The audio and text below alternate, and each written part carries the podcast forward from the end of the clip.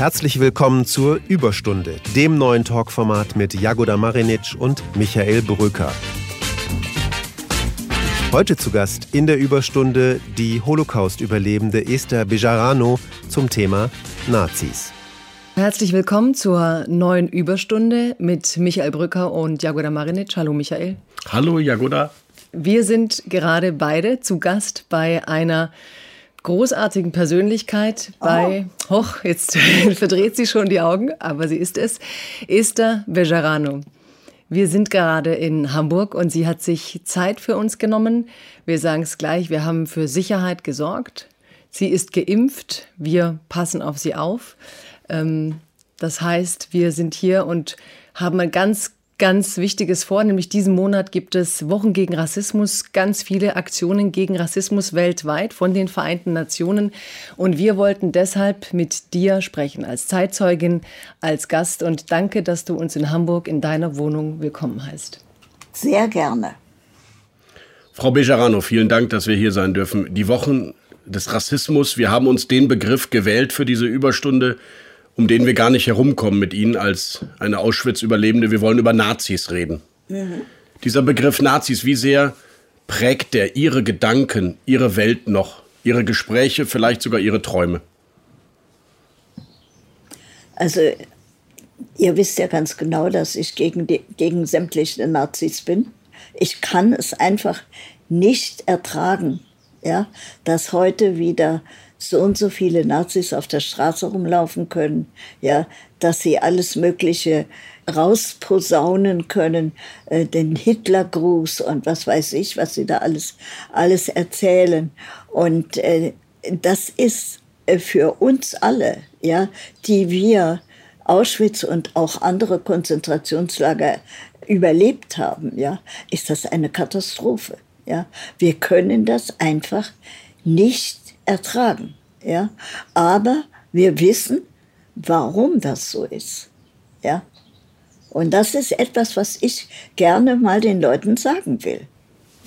Warum ja? ist es denn so? Es ist, es ist darum so, weil damals nach 1945 wurde keine Aufklärung gemacht. Ja? Im Gegenteil, äh, es gab keine Entnazifizierung in dem Sinne. Ja, der, der Adenauer, der damals an der Macht war, 1945, hat alle, alle Nazis und große Nazis wieder in die Regierung geholt. Ja, die konnten alle ihre Posten wieder einnehmen. Ja, also es ging alles so weiter. Ja, weil diese Leute, die er da reingeholt hat, die haben ja nicht ihre Meinung geändert ja, sondern das sind ja alles Nazis geblieben. Wie fühlte sich das für Nicht? euch an, für euch Überlebende? Was war da, wie, wie kam euch das ja, unglaublich das, vor? Das, das ist eben etwas, was wir absolut nicht begreifen können, ja. Weil, äh, also man hat nichts dagegen getan, äh, dass eben die Menschen aufgeklärt wurden über das, was damals geschah.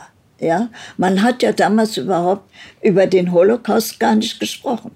Die wollten das ja überhaupt gar nicht preisgeben. Die wollten ja nicht sagen, ja, das und das haben wir gemacht, ja, so viele äh, Morde haben wir begangen. Ja, das wollten sie ja nicht. Ja, die haben geschwiegen. Es war ein lautes Schweigen. Ja. Frau Bejarano, ich bin 1977 geboren. Ich bin natürlich dann die zweite Nachkriegsgeneration und habe in meiner, in meiner Jugend natürlich sehr viel über den Holocaust lernen sollen, zu Recht. Ich war auch in Auschwitz und habe das gesehen, was Sie dort erleben mussten. Im Nachhinein, glauben Sie, dass das irgendwo bei uns noch drin steckt, dass etwas Ähnliches wieder passieren kann? Mhm dieses nie wieder einfach nur eine, ein Slogan ist und es tatsächlich wieder passieren ja. kann. Glauben Sie das heute immer noch? Ja, glaube ich. Ich glaube es, wenn man nicht die Menschen aufklärt. Ja, das ist ja das, äh, warum ich diese Arbeit mache. Ja, ich gehe in die Schulen, ich erzähle der, den Jugendlichen meine Geschichte, wie das alles in Auschwitz war und, und wie das gekommen ist und so weiter, dass die Leute einfach mitgemacht haben, eigentlich. Ja? Entweder haben sie nur geschwiegen, ja, oder sie haben mitgemacht. Also gibt es so und so viele, die sich irgendetwas versprochen haben äh, von dieser Regierung, Hitler-Regierung, ja, und haben dann mitgemacht. Und es war ja dann für die eine Selbstverständlichkeit, die Juden müssen, die müssen verschwinden, die Juden müssen umgebracht werden, ja. Und äh, später gab es dann wieder keine Aufklärung, ja, und darum sage ich, es ist ein, so ein roter Faden von damals, von 1945 bis heute. Ja? Weil die Nazis sind nicht irgendwie für ihre ganzen Taten, die sie gemacht haben, sind sie nicht belangt worden. Ja?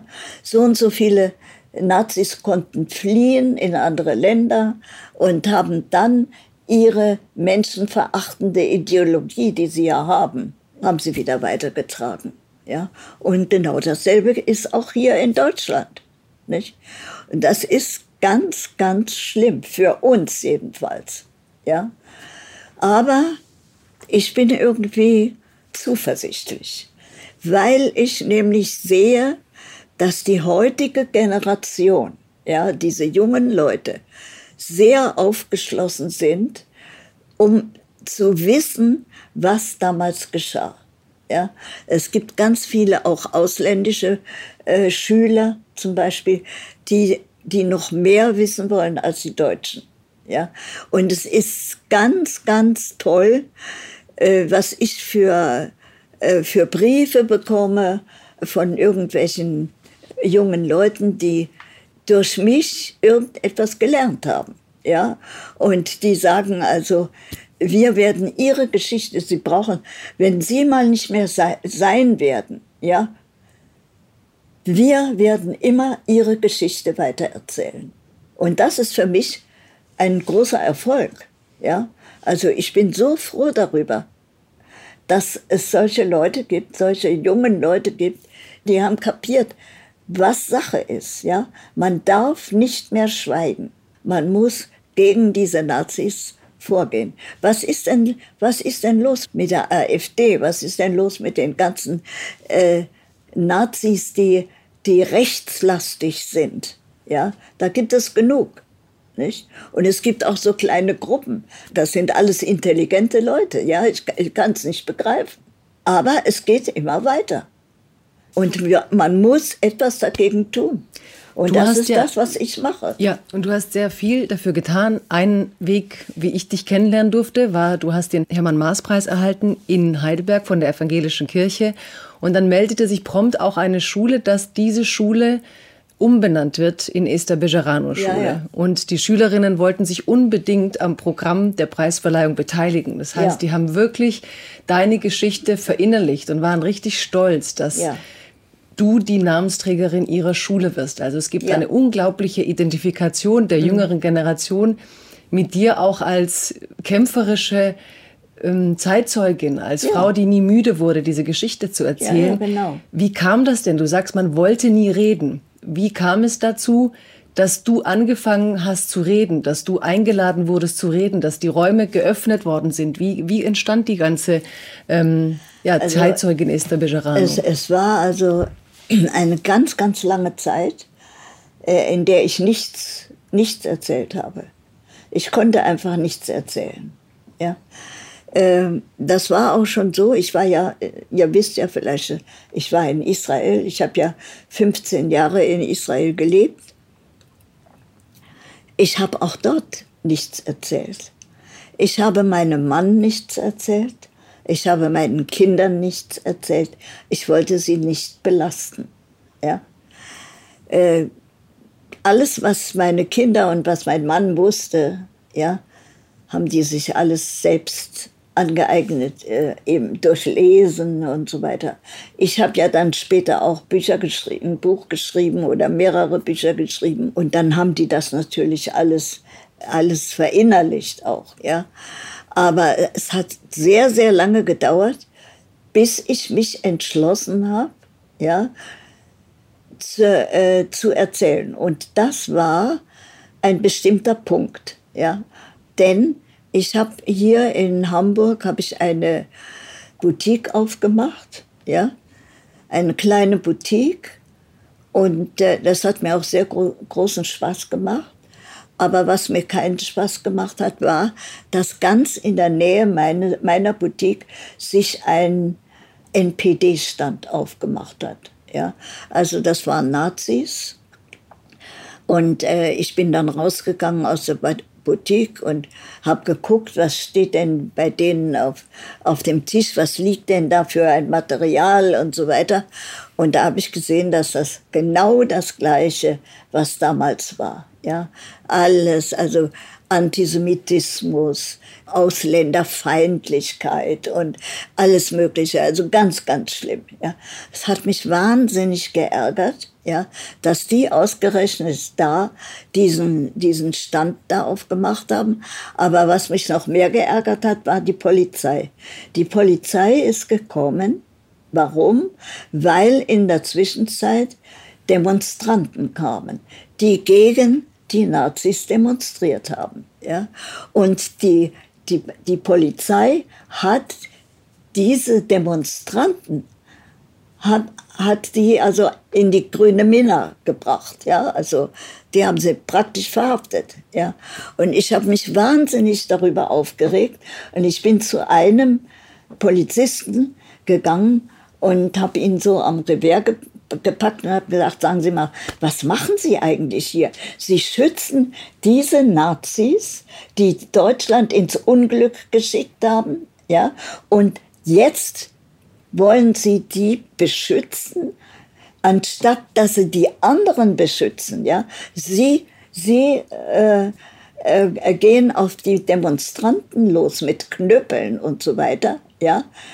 Das finde ich unerhört. Ja? Und da sagte der zu mir, lassen Sie mich sofort los, ja, weil ich habe ihn so am Revier gepackt. Und da hat er gesagt, lassen Sie mich sofort los. Wenn Sie mich nicht sofort loslassen, werde ich Sie verhaften. Und da habe ich gesagt, ja, das können Sie gerne machen. Sie können mich verhaften. Ich habe ja Schlimmeres erlebt. Ich war in Auschwitz. Und da hat der zu mir gesagt, in Russland gab es auch Konzentrationslager. Und da habe ich gesagt, was soll denn dieser, dieser, äh, dieser Quatsch? Ja, was erzählen Sie, was erzählen Sie mir hier? Ich rede ja nicht über Russland, sondern ich rede über hier, ja, über Deutschland. Und ich rede über die schrecklichen Vernichtungslager, die es gab. Und ich war in einem Vernichtungslager.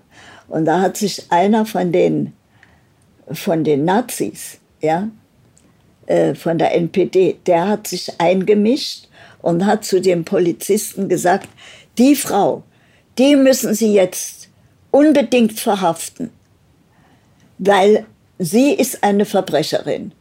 Ja?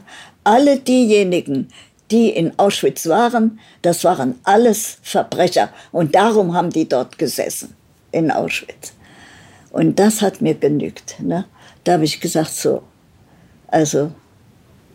Wann war das? Wann war das, Frau Bejarano? Wann war das? war in den 70er Jahren, also äh, fast acht, also 79. Ihre Freunde haben damals nach ihrer Rückkehr aus Israel gesagt, Deutschland sei ein besseres, ein anderes Land geworden.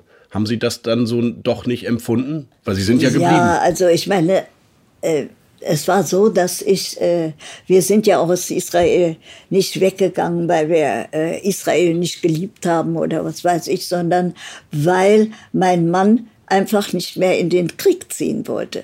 Ja, mein Mann war von, von Haus aus war er Pazifist. Ja, er wollte nicht in den Krieg ziehen. Und wenn er das nicht gemacht hätte, dann wäre er, wäre er im Gefängnis gelandet. Ja? Und das konnten wir uns nicht erlauben. Und da habe ich gesagt, weißt du was, das, das einzig Wahre ist, wir müssen aus Israel weggehen. Denn ich bin gegen die, die Politik in Israel, ja, obwohl ich es ein wunderschönes Land finde und auch ganz liebe Menschen. Aber die Politik ist eben nicht meine Politik, ja. Und ich kann diese Politik nicht ertragen. Ja, ich kann nicht ertragen, dass mein sogenanntes Volk, ja, ein anderes Volk diskriminiert, ja, was ja dort, dort andauernd geschieht, nicht mit den Palästinensern. Und das konnte ich nicht ertragen. Und da haben wir, hat mein Mann und ich, wir haben uns dann entschlossen, wir gehen aus Israel weg. Aber wohin?